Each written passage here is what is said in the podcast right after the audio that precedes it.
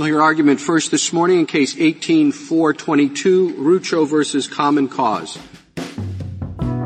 Hey everyone, this is Katya Kumkova, the producer of 5 to 4. Leon is off this week, but Peter, Rhiannon, and Michael are here, and they're talking about gerrymandering, the practice of drawing voting districts to favor a particular political party.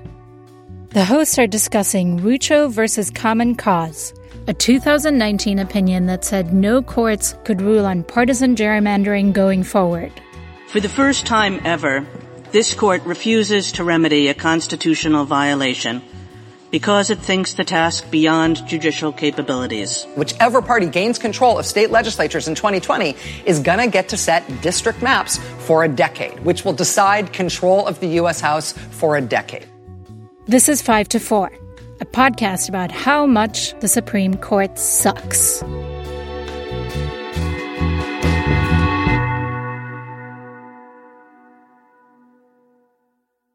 Welcome to 5 to 4, where we dissect and analyze the Supreme Court cases that have sapped oxygen from America's bloodstream, like the novel coronavirus COVID 19.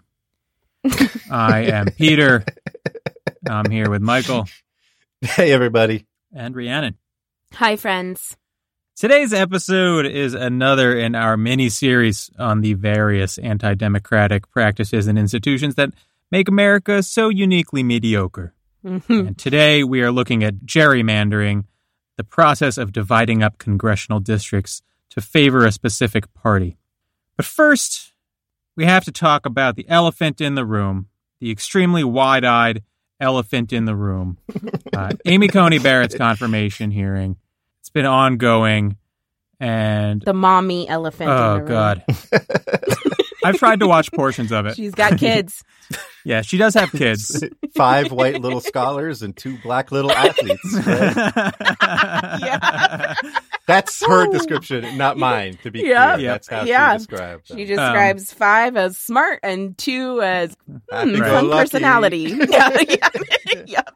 oh god, it's been arduous. Like if there was any part of your mind that felt like the confirmation process is meant to be an open and honest inquiry into Yeah. the competency or intellectual ability of the nominee, I hope you have shed that by now. It has been hmm. several days at this point of absolutely nothing but political theater and some of the most unbelievably hollow non-answers I've ever heard. Hmm. Yeah. Yeah. Maybe even more egregious than usual. I Yeah. mean, it is Uh. all political bullshit. It is all political theater.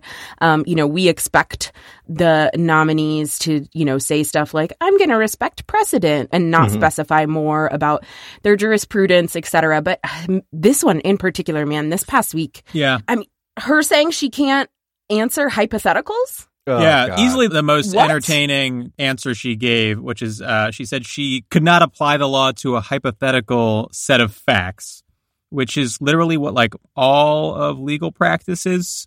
So, Right. It's like, pretty Exactly. disconcerting that she said Right. she couldn't do it. She dodged every substantive question. She dodged Mhm. questions about Yeah. Roe v. Wade, about Right. Obamacare and Medicare, dodged questions about whether the president could delay the Yes. election, which like isn't even something you need to dodge. You could just say Right. no, he can't do Peaceful it. transfer Right. of Exactly. Would not say that Medicare was constitutional. Right, Like, right. come on. Dodge questions about whether she believes in climate change. She's like, "Oh, it's a hot button issue. Uh, every scientist uh, thinks it's happening and it's human caused, uh, and everyone I hang out with says the opposite. So who knows?"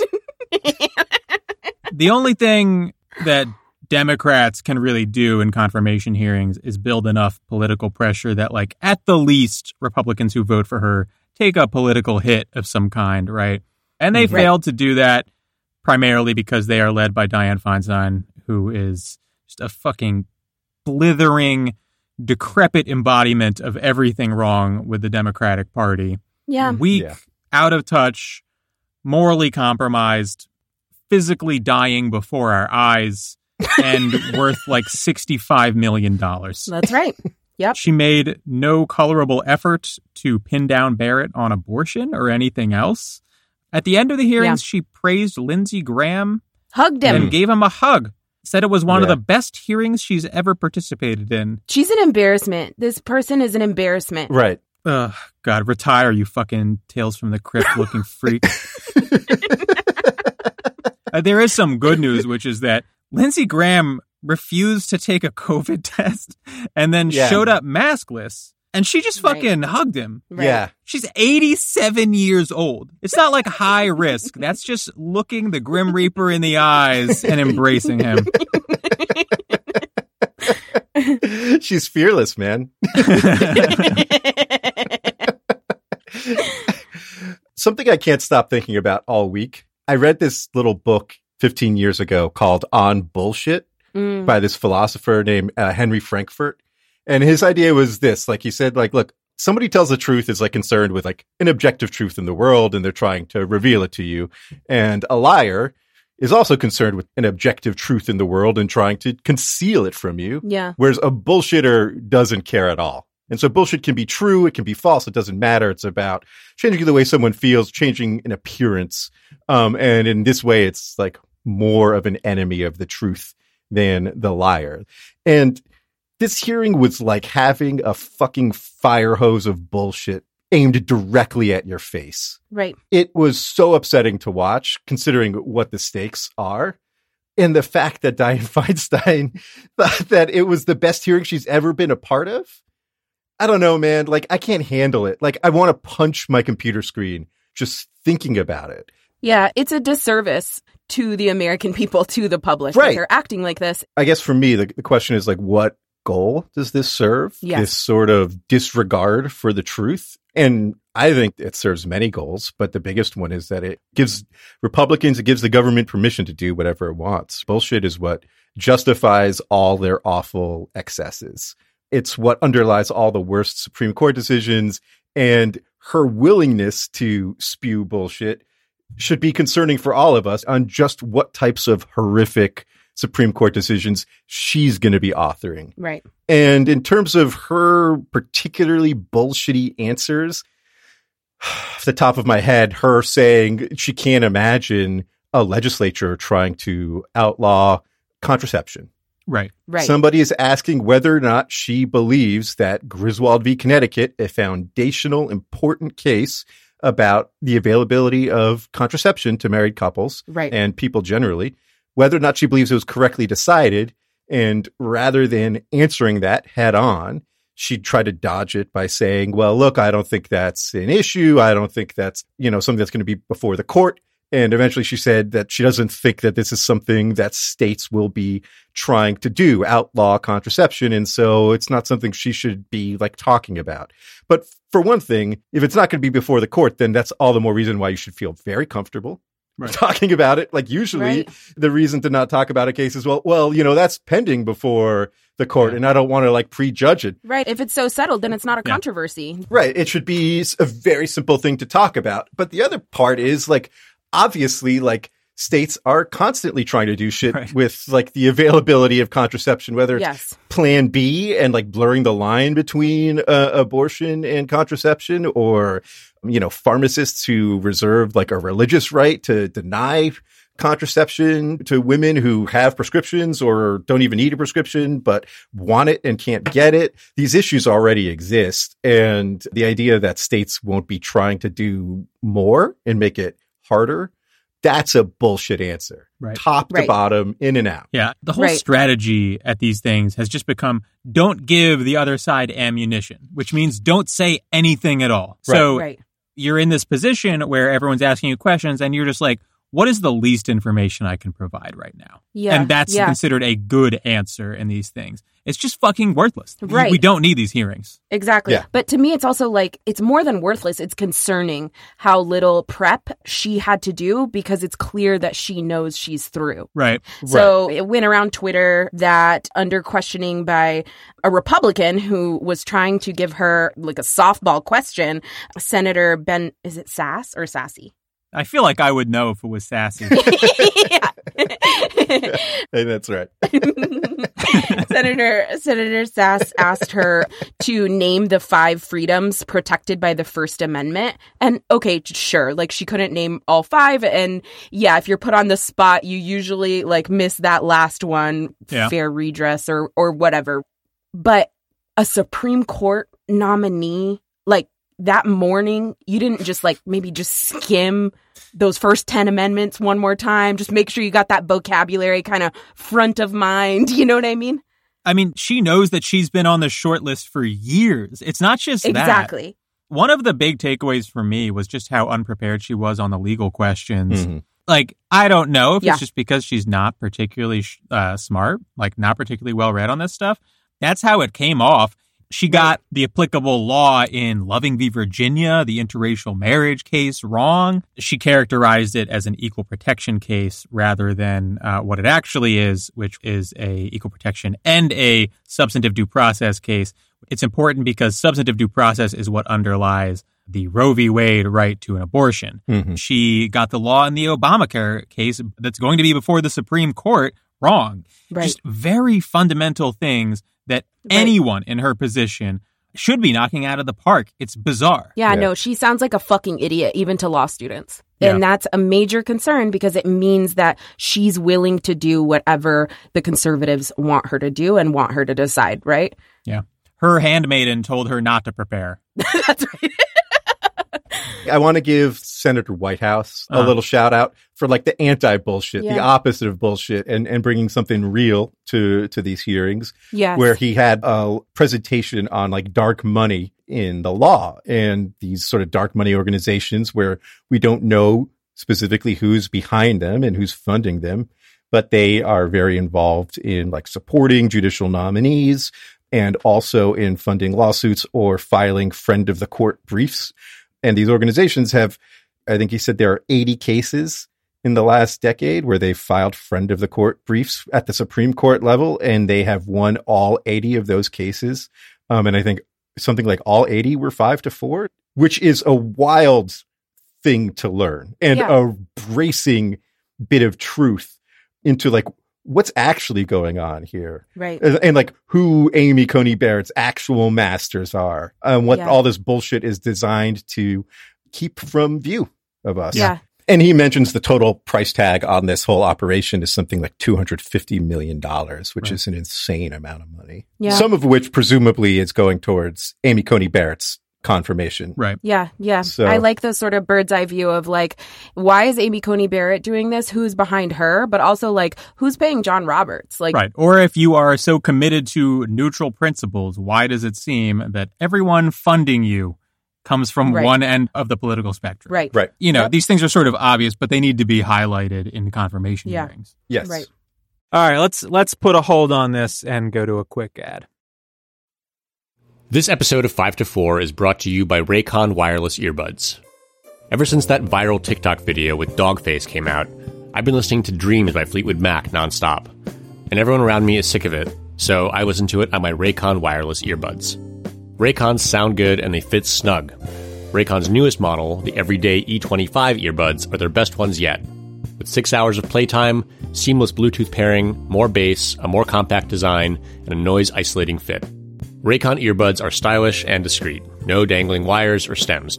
The company was co founded by Ray J, and celebrities from Melissa Etheridge all the way to Mike Tyson are obsessed with their products. Raycon has a 45 day free return policy. For a limited time, get 15% off your order at buyraycon.com slash 54. That's 54 all spelled out. That's buyraycon.com slash 54 for a special 15% off discount on Raycon wireless earbuds. Make sure to check it out now while the deal's running. Buyraycon.com slash 54. This episode of 5 to 4 is brought to you by Helix Sleep. I know a lot of people who listen to this show are law students, and one thing I know about law students is that a lot of them don't feel like they're real adults. I'm here to tell you that one way to change that is to get a huge mattress from Helix Sleep. It'll instantly make you feel like a grown up, even though you're in law school. Helix Sleep sells personalized mattresses made right here in America and shipped straight to your door with free, no contact delivery, free returns, and a 100 night sleep trial. To choose a mattress, Helix made a quiz that takes just two minutes to complete and matches your body type and sleep preferences to the perfect mattress for you.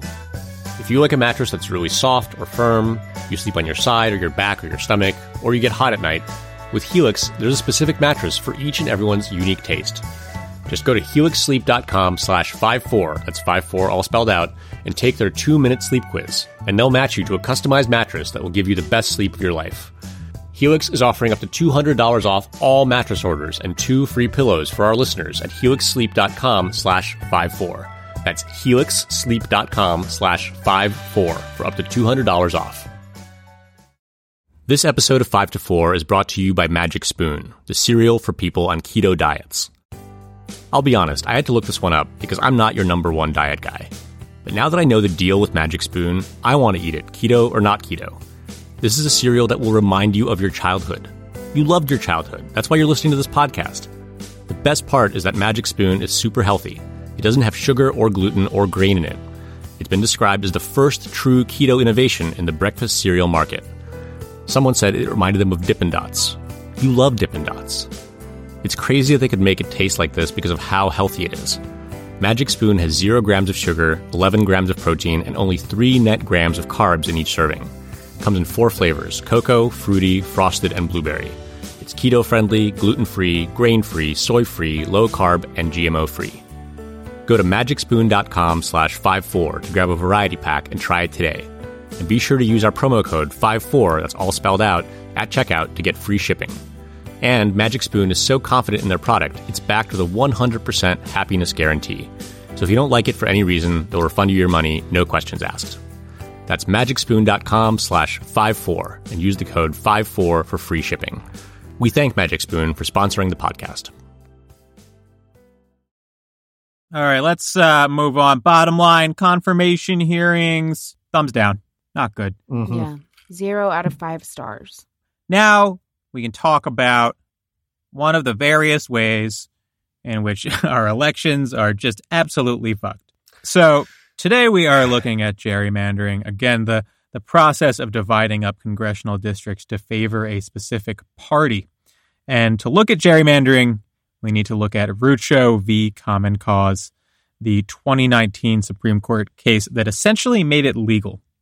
Uh, in Rucho, the court held that partisan gerrymandering, meaning gerrymandering done to benefit a political party, is a political question that is beyond the power of courts to address. And as a result of the court's refusal to act, many congressional districts across the country, state and federal, remain heavily gerrymandered, functionally depriving millions of people of representation that reflects their will. Great country. Hmm. Very good. As we've discussed, the Roberts Court in voting rights cases, maybe the court at its most right wing, they are like truly disinterested in democracy as an inherent virtue in the law. Yeah. And Rucho v. Common Cause is a great example. Here, the court had the opportunity to state something that I think is like pretty obvious. Both the purpose and the result of gerrymandering is the dilution of the will of voters, and therefore it violates the principal function of democratic systems and is unconstitutional. Yeah. On top Yeah. of that, just so happens to disproportionately benefit the political party of conservative justices. And like, let's get this straight up top. Both parties absolutely gerrymander. Yeah. And Yeah. this case purposefully included a state that was gerrymandered by Democrats. But Yeah. there is no mm-hmm. question that Republicans do it more, do it more aggressively, and currently benefit from it more than Democrats do. Yep. Obviously, like strategically drawing districts is in and of itself anti democratic, but we're going to talk about how it fits into this broader Republican project to suppress votes, to dilute votes, to alter the weight of votes uh, of different people depending on who they are voting for, and how that bleeds into this November and every election that they could conceivably see for the course of the next decade or two. Right. States where congressional district boundaries benefit Republicans outnumber those that favor Democrats four to one. Not to mention that Republican favoring gerrymandering is prevalent across swing states. Right. Yeah. This case is the court washing its hands of one of the single biggest problems in American politics. And on top of that, saying that no court is allowed to address, address the issue. This case probably, I think, in my view, reflects the most egregious abdication of the court's responsibility in modern history and has allowed for what can only really be described as like the open subversion of democracy across the country. That's right. Yeah, so let's get some groundwork then, just kind of set on gerrymandering, just get a lay of this gerrymandered land that we live in. Gerrymandering, like Peter said, it's the practice of manipulating the shape of voting districts in order to give an advantage to a certain group. You intentionally create voting districts with certain demographic makeups so that you can guarantee a particular outcome in an election. And there are different types of gerrymandering. Racial gerrymandering, for example, example would be like segregating voting districts by race mm-hmm. or otherwise manipulating voting districts in order to get specific racial demographic makeup in those districts for elections. Or hypothetically, you could imagine if like we wanted voters over the age of 65 to be like spread out more among voting districts, we could draw a map that carved those voters mm-hmm. into various districts, even if geographically they all like hypothetically resided in one neighborhood or something. Right. In the US, some forms of gerrymandering, like racial gerrymandering that I just mentioned, are illegal. They've been held unconstitutional because, you know, discriminating on the basis of race in voting, disfavoring voters based on their race, like that's supposed to be a no-no. Yeah. So, There's a whole um, amendment about that one. right, exactly. Um, but what we're talking about today is partisan gerrymandering, which is the manipulation of district boundaries in order to give an advantage to a political party. Yeah. Right. It's only coincidentally racist. Right, right, exactly, exactly. A helpful way for me to think about this concept and what's unfair about it is partisan gerrymandering allows politicians to choose their voters instead of voters choosing their politicians. Right. Correct. And like Peter said, in this case, uh, Rucho, the Supreme Court said that federal courts have nothing to say about partisan gerrymandering, and the courts can't be involved in upholding or striking down any partisan gerrymandering because it's not a legal question, but a political one. Right. So let's talk about what partisan gerrymandering looks like in the US. When a state grows in population, it's entitled, obviously, to more representatives in Congress, so it gets additional congressional districts. And of course, states that don't have big growth or loss in population, they still will be drawing new district maps because they need to reflect population movement within the state so that residents of the state have equal representation no matter what city or county they live in. So the framers of the Constitution, like, they totally conceived of that kind of redistricting and they want wanted to take into account like population growth and movement and that kind of thing. But what ends up happening with the coalescence of political parties and technological advances is that now Democrats and Republicans are able to use this information to draw district maps where they've essentially handpicked certain voters into and out of districts to get a desired party result. So let's take Texas, for example, where I live, and uh, what happened in Texas after the 2010 census data was collected. So from 2000 to 2010, the population of Texas swelled by more than 4 million people. Now, of those new residents, nearly 3 million were Hispanic and over half a million were African American. So the Hispanic population of Texas had grown at a rate of 42% in that decade, and the African American population had grown by 22%. So officially, that makes Texas now a majority minority state. And at the same time, the population of white residents in Texas only grew by like 4%.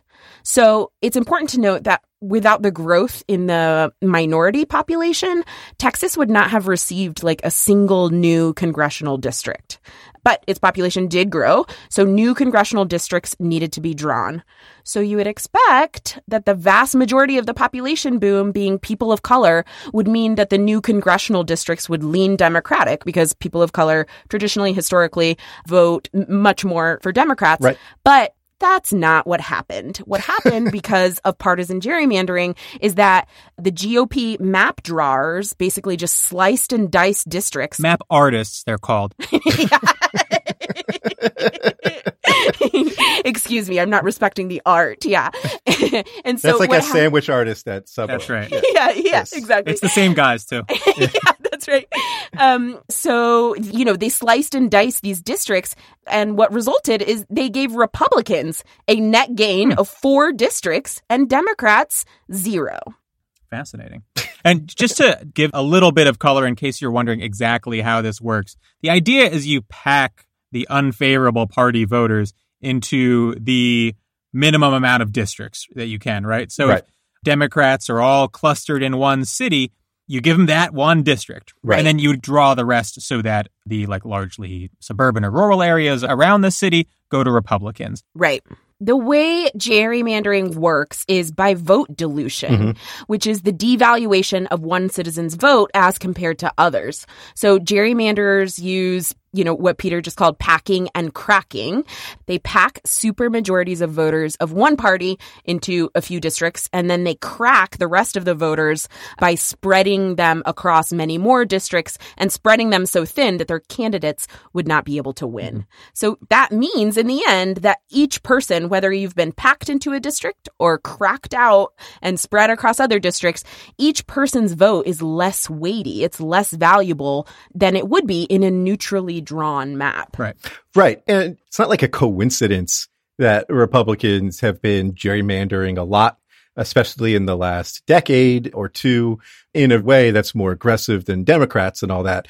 This was and is a concerted strategy. Exactly. You know, there's a whole history. This is well detailed. It's, you know, people talking on the record about their roles in this. But there was this thing called uh, Project Red Map, um, which was uh, something about the Republican enduring majorities or some shit like that. I don't remember what the acronym stands for, but it was birthed in like 2009 when the Republican Party was still reeling um, from getting their asses kicked in the 2008 election. Yeah. Democrats had a super majority in the Senate. Um, they controlled a bunch of state houses. They had a large majority in the House, and Barack Obama had won in fucking Indiana and North Carolina, traditionally Republican states in all corners of the map. And Republicans weren't sure where they were going to go from there. And their big plan was this was, well, 2010 is when we have our decennial census, which means that's when uh, there'll be a lot of redistricting being done. And so if we go heavy on that election and we really focus our spending very smartly and switch control of a few state houses, uh, we can grab control of the legislative redistricting process and draw the maps in a way that will give us a long-term structural advantage in those states and in federal Congress Right. as Yeah, well. Exactly. I- I think after 2008, there was a meeting at the RNC where there was dead silence for like 20 minutes. And then a guy was like, what if we cheated? And everyone was like, yes, okay. Now, like, I was, I didn't want to say it. We're good now. Let's go with that. yeah, yeah. And, you know, we've talked a couple of times now on the podcast about how Republicans, you know, sort of failed to reckon with changing demographics in the U.S. And instead of, at about that time, 2008, 2010, instead of changing their party to be more responsive to the needs of people of color and attract people of color, especially uh, Latinx residents in the United States, instead of doing that, right? The Republicans mm-hmm. decided that voter suppression, gerrymandering, manipulating the vote is the strategy that they were going to go with. I just want to make a point about money well spent and strategy and, and all that really quick, Yeah. which is like, Yeah. you know, they spent some time. They went and looked at the laws. They looked at the makeup of the state houses and, you know, what would it take for us to get control of the redistricting process state by state? Where could we like conceivably get this done? Right. It's the state legislatures who are drawing the maps that end up being the maps for the federal Congress, um, which is why Right. control of those state legislatures is so significant. Right. And overall, it cost them, I think, $30 million. Yeah. is what they put into the 2010 Project Red Map state legislative races. $30 million is a lot of money, especially in state races. But by comparison, I, I think Amy McGrath has raised more than that running what is clearly a failed campaign, a doomed campaign to unseat Mitch McConnell in Kentucky this Right. year. For the cost of running her against Mitch McConnell, they got a stranglehold on the House of Representatives for eight years, and it took fucking Donald Trump Yeah. and like riots in the streets and shit to Right. break that gerrymander. Right. Right? Like Right. Yeah. it was very smart. It was very sophisticated. And I'm still not sure that Democrats are, are on that level a decade No. later. No. Yeah. So turning to this Supreme Court case in Rucho v. Common Cause, there were a few different partisan gerrymandering claims that were consolidated into this one case that came before the Supreme Court. And the two states with partisan gerrymandering at issue here were North Carolina and Maryland. In North Carolina, their congressional districts had been manipulated to give Republicans an unfair advantage. And in Maryland, the districts had been manipulated to give Democrats uh, an unfair advantage. So, just breaking down, I think for like illustration purposes, um, I think it's helpful to go through what exactly happened in these states. And I'm just going to focus actually on North Carolina because this is so because this is so long. Um, in North Carolina, after the 2010 census, Republican majorities enacted a new congressional districting plan that led to Republicans winning nine of the state's 13 seats in the House of Representatives in 2012, even though Republicans had only received 49% of the statewide vote. So, so not even a majority of the Right. statewide vote, but a super majority of the seats. right? Exactly. That plan they had used was actually later struck down because it was unconstitutional racial gerrymandering. Hmm. But when the rat fuckers got together to make a new plan, they called up this guy, Thomas Hofeller, to come and help out. And before Thomas Hofeller joined Scalia in hell in 2018, Hofeller was a Republican map maker and strategist who was hmm. known as the redistricting guru. His specialty was in building these congressional districts wherever he was needed in order to ensure Republican victories in elections. Um, and, you know, just a side note that I've been thinking about is, you know, we've talked about how, you know, it costs money to uh, manipulate maps on this level at the state level, like the GOP is doing nationwide. And Hofeller being a character here just makes me think about like the industry that flows from this. People make money being experts on how to mm-hmm. manipulate A maps. map maker. Right, exactly. By the way, just to let the listeners know, I am working on a parody of the Fiddler on on the Roof Matchmaker song that was is called Matchmaker. It'll be ready in a few weeks, and then we will release reference, it full bro. length. Dork Get his reference. ass. It's a cultural milestone. So the assistance in particular that Hofeller would bring to Republican state parties was very technologically advanced map making computer software where, you know, with a single keystroke, he could manipulate just one factor and then, you know, the algorithm spits out like 20,000 possible ways to redraw the map in order to get their desired result. So, with Hofeller's assistance, uh, Republicans in North Carolina redrew their districts so they wouldn't come under legal fire again for being racist. And as a result, they ended up getting 10 out of the 13 seats guaranteed to them. Instead of nine. right, exactly. So they bumped it up even more. And they're upfront about it, too. The Republican co chair of the redistricting committee in North Carolina said that they were, quote, drawing the maps to give a partisan advantage to 10 Republicans and three Democrats because I do not believe it's possible to draw a map with 11 Republicans and two Democrats. Uh, he also later said, quote, I think electing Republicans is better than electing Democrats. So I drew this map to help foster what I think is better for the country. And if those quotes make you angry, I got good news. That guy recently resigned in shame after pleading guilty to uh, charges related to embezzling his campaign funds. Fuck you, bro.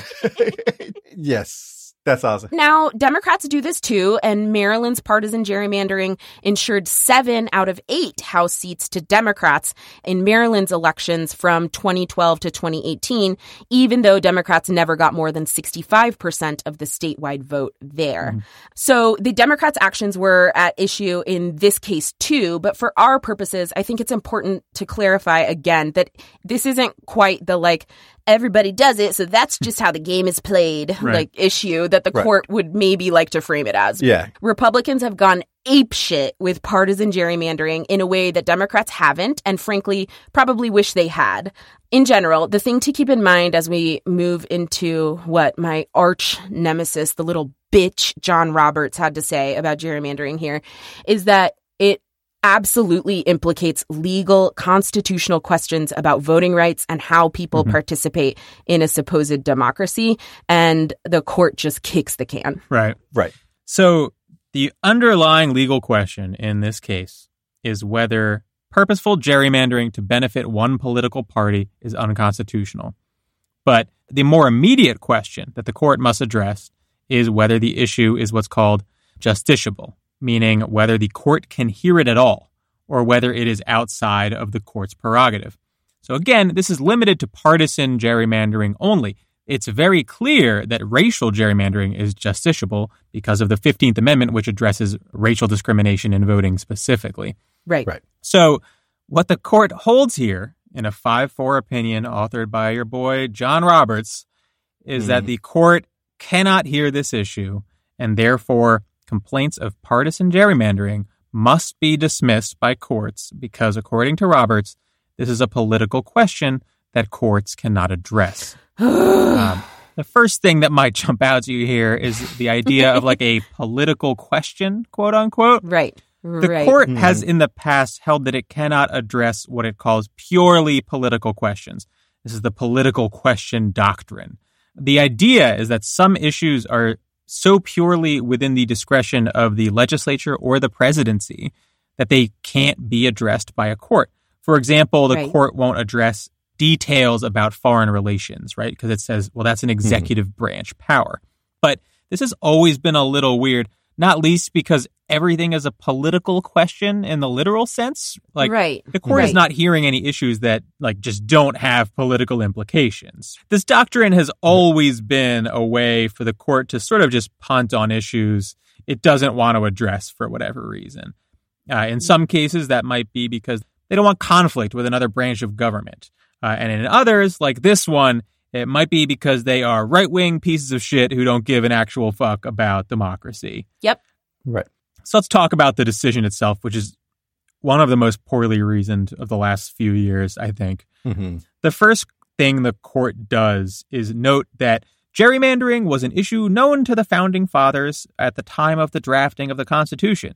And the point that Roberts is trying to make is like, well, if they knew about it back then and they didn't create a mechanism to prevent it, then I guess we can't really interfere, right? Uh-huh. Right. So, like, you know, look, first off, obviously our official podcast position is that the founding fathers were a bunch of frilly little dips uh, who need be given no deference. exactly But also, like, this is a weird Yeah. argument in large part because A, the founding fathers absolutely did not believe in actual democracy.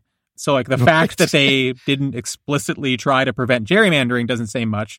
B, Right. there weren't any real political parties at the time of the Constitution. Yeah. So the idea Right. of partisan gerrymandering to benefit a political party couldn't have been on their minds. See, the first iteration of gerrymandering, as we understand it now, dates to 1812, not the time when the Constitution was drafted. Yeah. It was first used by the Massachusetts governor, Elbridge Gerry, right? That's where the name comes from. Mm-hmm. yeah And then also D, am I at D? you're at d D? yep. Number four The constitutional provisions most implicated here, namely the Equal Protection Clause, were approved almost a hundred years after the founding of the country. So it doesn't fucking matter what the founding fathers Right. thought about it. So Right. the idea that the current practice was anticipated by the founding fathers is both irrelevant and just revisionist bullshit. exactly And this Yeah. is part of why originalism is not just theoretically stupid, but also practically useless. Like, even if you think that there is some wisdom in adhering, like, strictly to these rules set out by a group of wig wearing slave owners who didn't understand germ theory, you're still just sort of like approximating their intentions in a way that is so riddled with uncertainty that it's almost completely useless.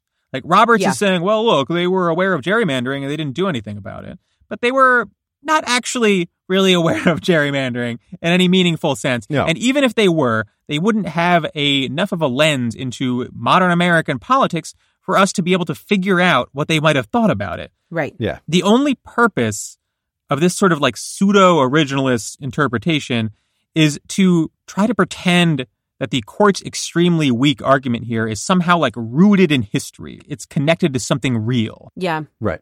And I think Roberts also uses history to engage in like sort of a, a rhetorical sleight of hand here, where he basically says uh, in so many words that he assumes this is not justiciable unless there's like historical evidence to the contrary. Right. But like, right. I don't think that's right. Right. Whether or not our democracy is functioning properly seems like a basically justiciable question. Right. Exactly. Right. And I would think the presumption runs the opposite way. Exactly. Unless there's something in like Federalist 57 or whatever that says like, oh, drawing of districts, that's something courts shouldn't be looking at. I would presume this is justiciable.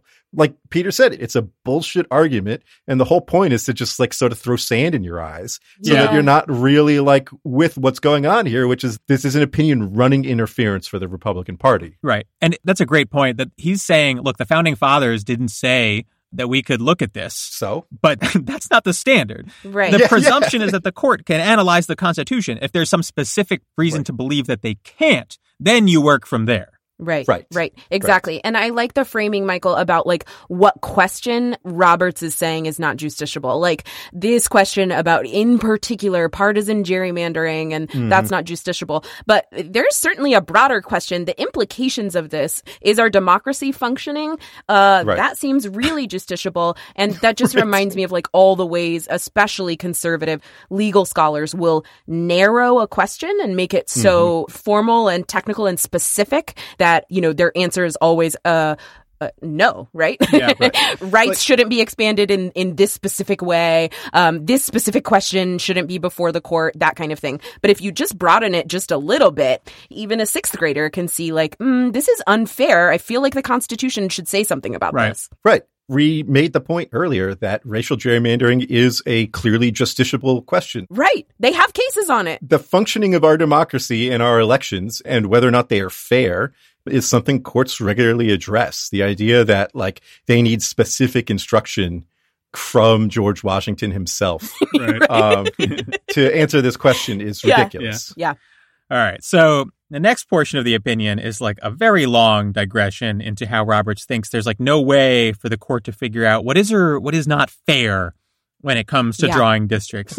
He's like, look, the Constitution doesn't guarantee that you have representation proportional to your party's share of the electorate, which is true in the most literal, narrow sense. But of course, it's Yep. a dodge of the real question, which is whether it's constitutional for a party to engage in redistricting with the express purpose of disenfranchising the opposing party to their own benefit. Right. Everyone right? understands that Mhm. representation will not exactly align with political party affiliation. But that doesn't mean that someone Right. can purposefully subvert the will of voters. Right. Roberts just like acts like this is like this big theoretical exercise. It's so fucking obnoxious to read. The other issue with Roberts' argument is that it seems to fundamentally misunderstand the constitutional complaint.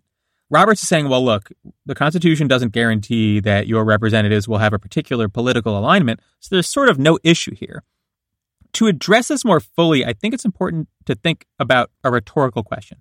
Why Yeah. is it bad for someone to lose their vote? Like, Mhm. everyone Yeah. can agree that as a general rule, adults in this country should be able to vote. That is the ostensible position of every every adult in the room. Right. Not Amy Coney Barrett. Right. Not Amy Coney. yeah. Uh, yeah, that's true. Just to be clear. So why would it be bad for someone to just burn another person's ballot, for example? yeah. The, Right. the answer is like pretty obvious, right? This is a rhetorical question. They are purportedly trying to have a government that reflects the will of the people. Yeah. There is no functional difference between a government official burning some ballots and a government official drawing congressional boundaries that are designed to render certain ballots meaningless. Yeah. No Right. functional difference. Right. The outcome is the same. If you believe the Constitution creates any sort of obligation uh, upon government officials to further a government that is reflective of the will of its citizens, then it, there cannot be a question that this shit is unconstitutional. Yeah, absolutely. And like we've said a couple of times, the Supreme Court has handled many cases that are about voting rights, that are about gerrymandering, but in different contexts, that would seem to indicate that this also is unconstitutional. So, for example, the 14th Amendment has been interpreted to mean, in part, one person, one vote. And under that jurisprudence, Justice Kagan notes in the dissent here, the Supreme Court has ruled, for instance, that districts can't be created with significantly different populations, which would dilute the weight of votes. You know, say, for example, if you're one vote in a district of 1 million voters and next door that district is 50,000 voters, then your vote is diluted, right? And the Supreme Court has said that's unconstitutional. So Right. partisan gerrymandering does this same exact thing, except the dilution is based on party affiliation. Right. Yeah, on on that note, the next section is basically just Robert saying that like there's no adequate test that could be applied to gerrymandered states to see whether they are improperly gerrymandered because it's it's unclear like what's fair and what's not fair. Yeah. And I don't want to get into detail in this section, but like the basic argument is just extremely disingenuous. Like Regis said, this is about partisan gerrymandering, but everyone knows that racial gerrymandering is something that courts can address. And how do they do that? Well, they take a look at the districts. They say it looks based on how these are drawn that it was intended to disenfranchise minority voters. Right. You, you analyze where the lines are going, uh, what the implications of those districts being drawn that way are, and you say, okay, it looks like these are intended to disenfranchise minorities. You could do the same thing, but using a partisan analysis. It looks like these are intended to disenfranchise Democrats or Republicans or whoever. And instead of saying that, instead of saying, okay, look, this is difficult to analyze, but we should do our best because people are getting unjustly disenfranchised. The Right. court is just like, oh boy, like we're, this is way too hard. this is way too hard. it. So we're, Yeah, we're not actually going to What do am it. I, a mathematician? Yeah. That's the United States Supreme Court taking the same approach to fixing democracy that I take toward fixing the broken door hinge on my hall closet. It's like, oof, not today. Not t- I think one reading of this opinion is John Roberts basically saying like, politics ain't beanbag, kids. You know, Yeah, yeah. Right, like right. oh, politics is tough and people play dirty, and what do you want us to do Yep. about it? yeah. Except that like there are limits to that. Like understanding that politics is dirty, right? Yeah. For sure. Sure. There's a difference between that and like preventing people from voting. right. Like there's a difference between that and like just straight writing Right. people out of the body politic. Yes. Right? Like entirely. There has to be a line. be. You, you- There you- has to be. You can't be like, look, uh, he assassinated his uh, his running mate, but politics is a dirty business. Yeah, Yes, don't hate the player, hate the game, baby. Like what? like these guys, like I don't think they believe there really is a line. Like I think they resent the Yeah. fact that like Yes. the Fifteenth Amendment provides lines that they can't ignore. right. I think Right. that's Good the point. best way to read Shelby County too, Yeah. which Yeah. you know we've discussed before. Like they hate the Voting Rights Act because it's like, of course we want to suppress black votes. They don't vote for us, and that's that's Right. fucking Right. politics, right? Like, Right. fuck Yep. them. Yeah, and we should note that, like, you know, the whole like racial gerrymandering versus partisan gerrymandering thing. Like, yes, seventy years ago, there was a lot of gerrymandering that was done to disenfranchise black people because they are black. Right. Now, yes, that exists, but a big part of American racism now is not well simply because they are black. Right. You're attaching affiliations and cultural affectations to the black community, for Yes. example, that Right. you don't like. Exactly. And so partisan gerrymandering and racial gerrymandering are incredibly closely intertwined. The idea that they are completely separate is ridiculous. right. Yeah. And they're getting to that point where they can say, well, look, this isn't really racial gerrymandering because what they're really trying to do is disenfranchise Democrats. The functional result is that they are disenfranchising the same exact black communities that they were disenfranchising mm-hmm. 70 years ago. Yeah, Right. absolutely. There's And- no real distinctions here. It's just that the justification that Republicans use when they're talking to the court and when they're talking to themselves is Yes. just a little bit different. Exactly. Mm. And how do you think they're doing the partisan gerrymandering? When they're redrawing the congressional districts, when they're drawing these maps, they're looking at race demographics and where people of different races live in, you know, every voting district. Absolutely. Like one of the reasons redistricting is so much more powerful now than it's ever been is because of the type of data they have on you. Exactly. Like Yeah. Yeah. it's more sophisticated than ever. And they, you know, based on your subscription habits, your race, your age, your ethnicity, your income, they can pretty much guess with specificity on, on how you're going to vote. They can go block by block through a city mm-hmm. and Yeah. Right. decide what lines to draw between which, you know, city streets. Mm-hmm. Ugh. Uh, the last section of this opinion, it almost broke me. Like, Yeah. there's no part of this opinion where you're like, all right, that's a good point. Right. Like, No, no, no, there, no. there really isn't one. It's all Um, fucking garbage. The last section is the most outrageously disingenuous shit I've ever seen in my life. Robert says, look, we're not condoning partisan gerrymandering. It's actually horrible. We hate it. We're just saying that it's an issue for the legislatures. Right.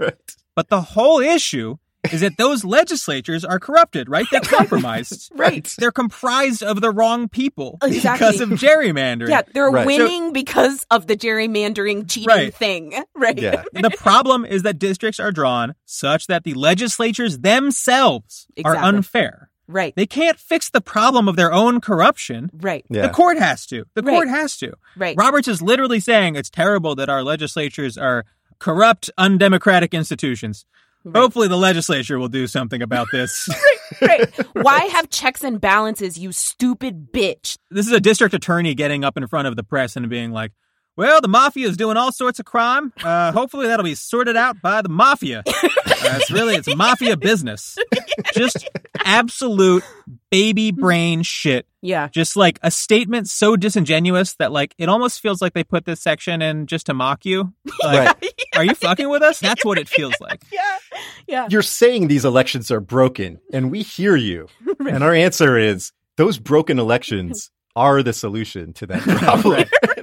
Right. What the Get out fuck? and vote, baby. What, what am I supposed to do with that? It's insulting. It is. Yeah. Yeah.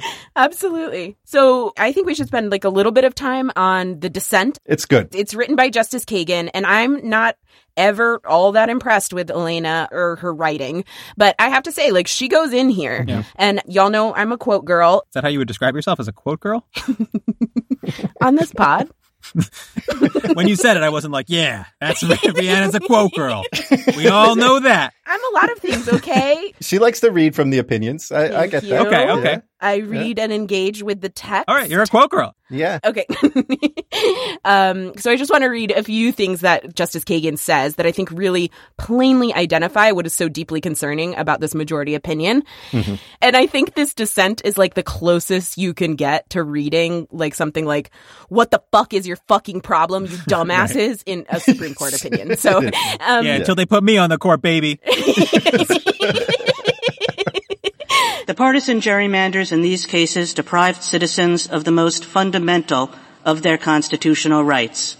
The rights to participate equally in the political process, to join with others to advance political beliefs, and to choose their political representatives. In doing so, these gerrymanders dishonored our democracy, turning upside down the core American idea that all governmental power derives from the people.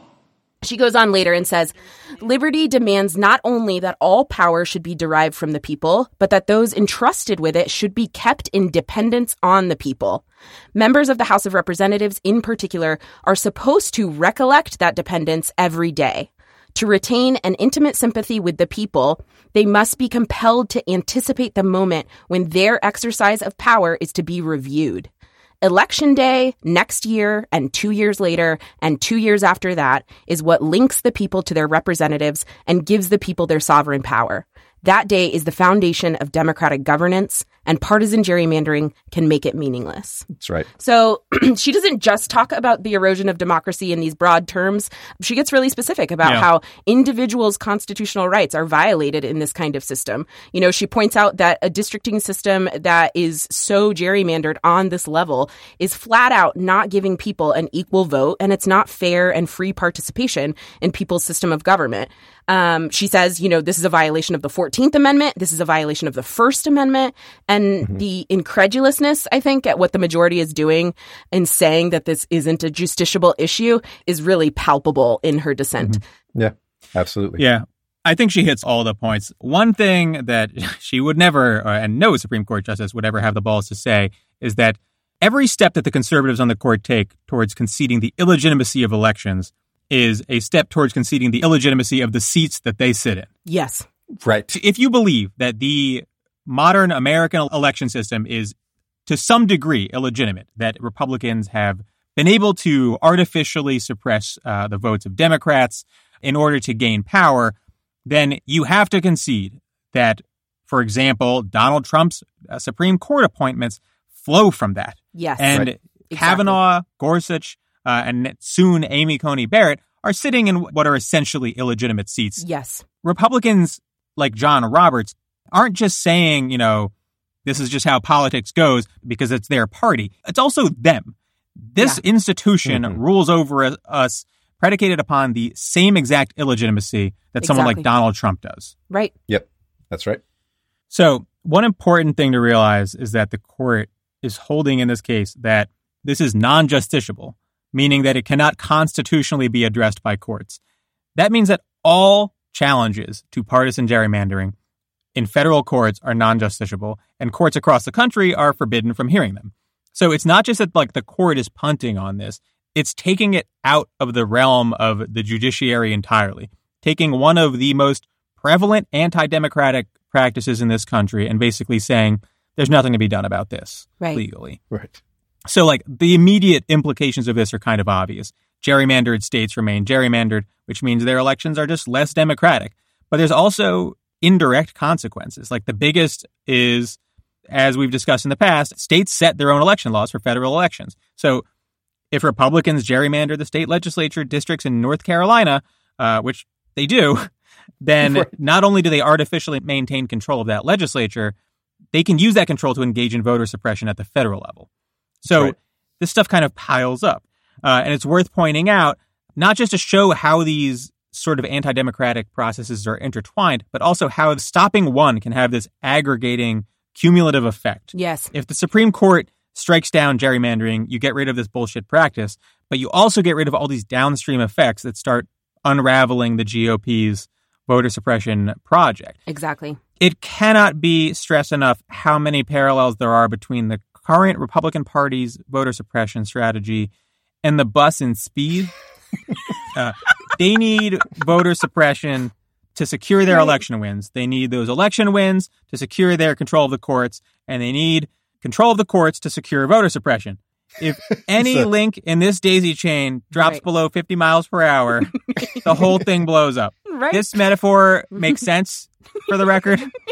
It's a good metaphor. Well, no, you know, while you were talking, Peter, I was thinking of the stupid onion. Uh, what did you describe as a stupid layered onion the other day? the Electoral College is a stupid layered onion. yeah. The Electoral College is a stupid layered onion. The conservative project of disenfranchising voters is a stupid, rotten, smelly ass, ugly onion. Yeah. And it's a bus. You guys are keeping track of this, right? It's an onion. It's a bus. It's a ball that's hit out of the park. And John Roberts is going to hit that stinking onion 500 feet into the stands, baby. Yeah. And if that Home ball ever goes below 50 miles per hour, It's going to explode.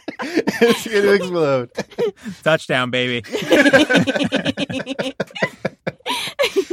So, if all these mixed metaphors are confusing you, Which they shouldn't be for the No record. way. I think How they're very be? clear. let's just think of this upcoming election, which, again, uh, as we've mentioned many times in the past, has a lot of room for wrongdoing and malfeasance by state legislators that, as we've been saying here, are often heavily gerrymandered. If you remember in our electoral college episode last week, we talked about how state legislatures can pick the electors who go to the electoral college. And that means heavily gerrymandered legislatures, like the one in Wisconsin, Yes. for example, Yeah. could just ignore the voters in their states. And that wouldn't be that crazy. Like Democrats have outvoted Republicans in Wisconsin state legislature races several times in the last decade. And yet, uh, the Republicans have super majorities in the state houses. right. And we mentioned that it, the election could be decided in the House of Representatives, which again, if you remember, has this ridiculous method where each state delegation gets one vote. And again, the makeup of those state delegations will be gerrymandered in a lot of cases. North Carolina is a purple state. It's regularly like a 51, 49% vote. Democrats or Republicans nudging each other out, but Republicans control that state delegation with a commanding majority because Right. it's heavily gerrymandered. Yes. Right. And look, we've said this many times, but this is a political party that has sort of abandoned assembling a majority coalition.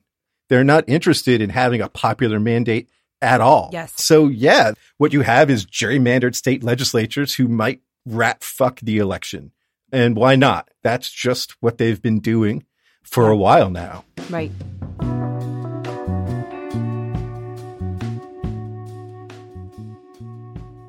Next week, we are doing an episode on court reform.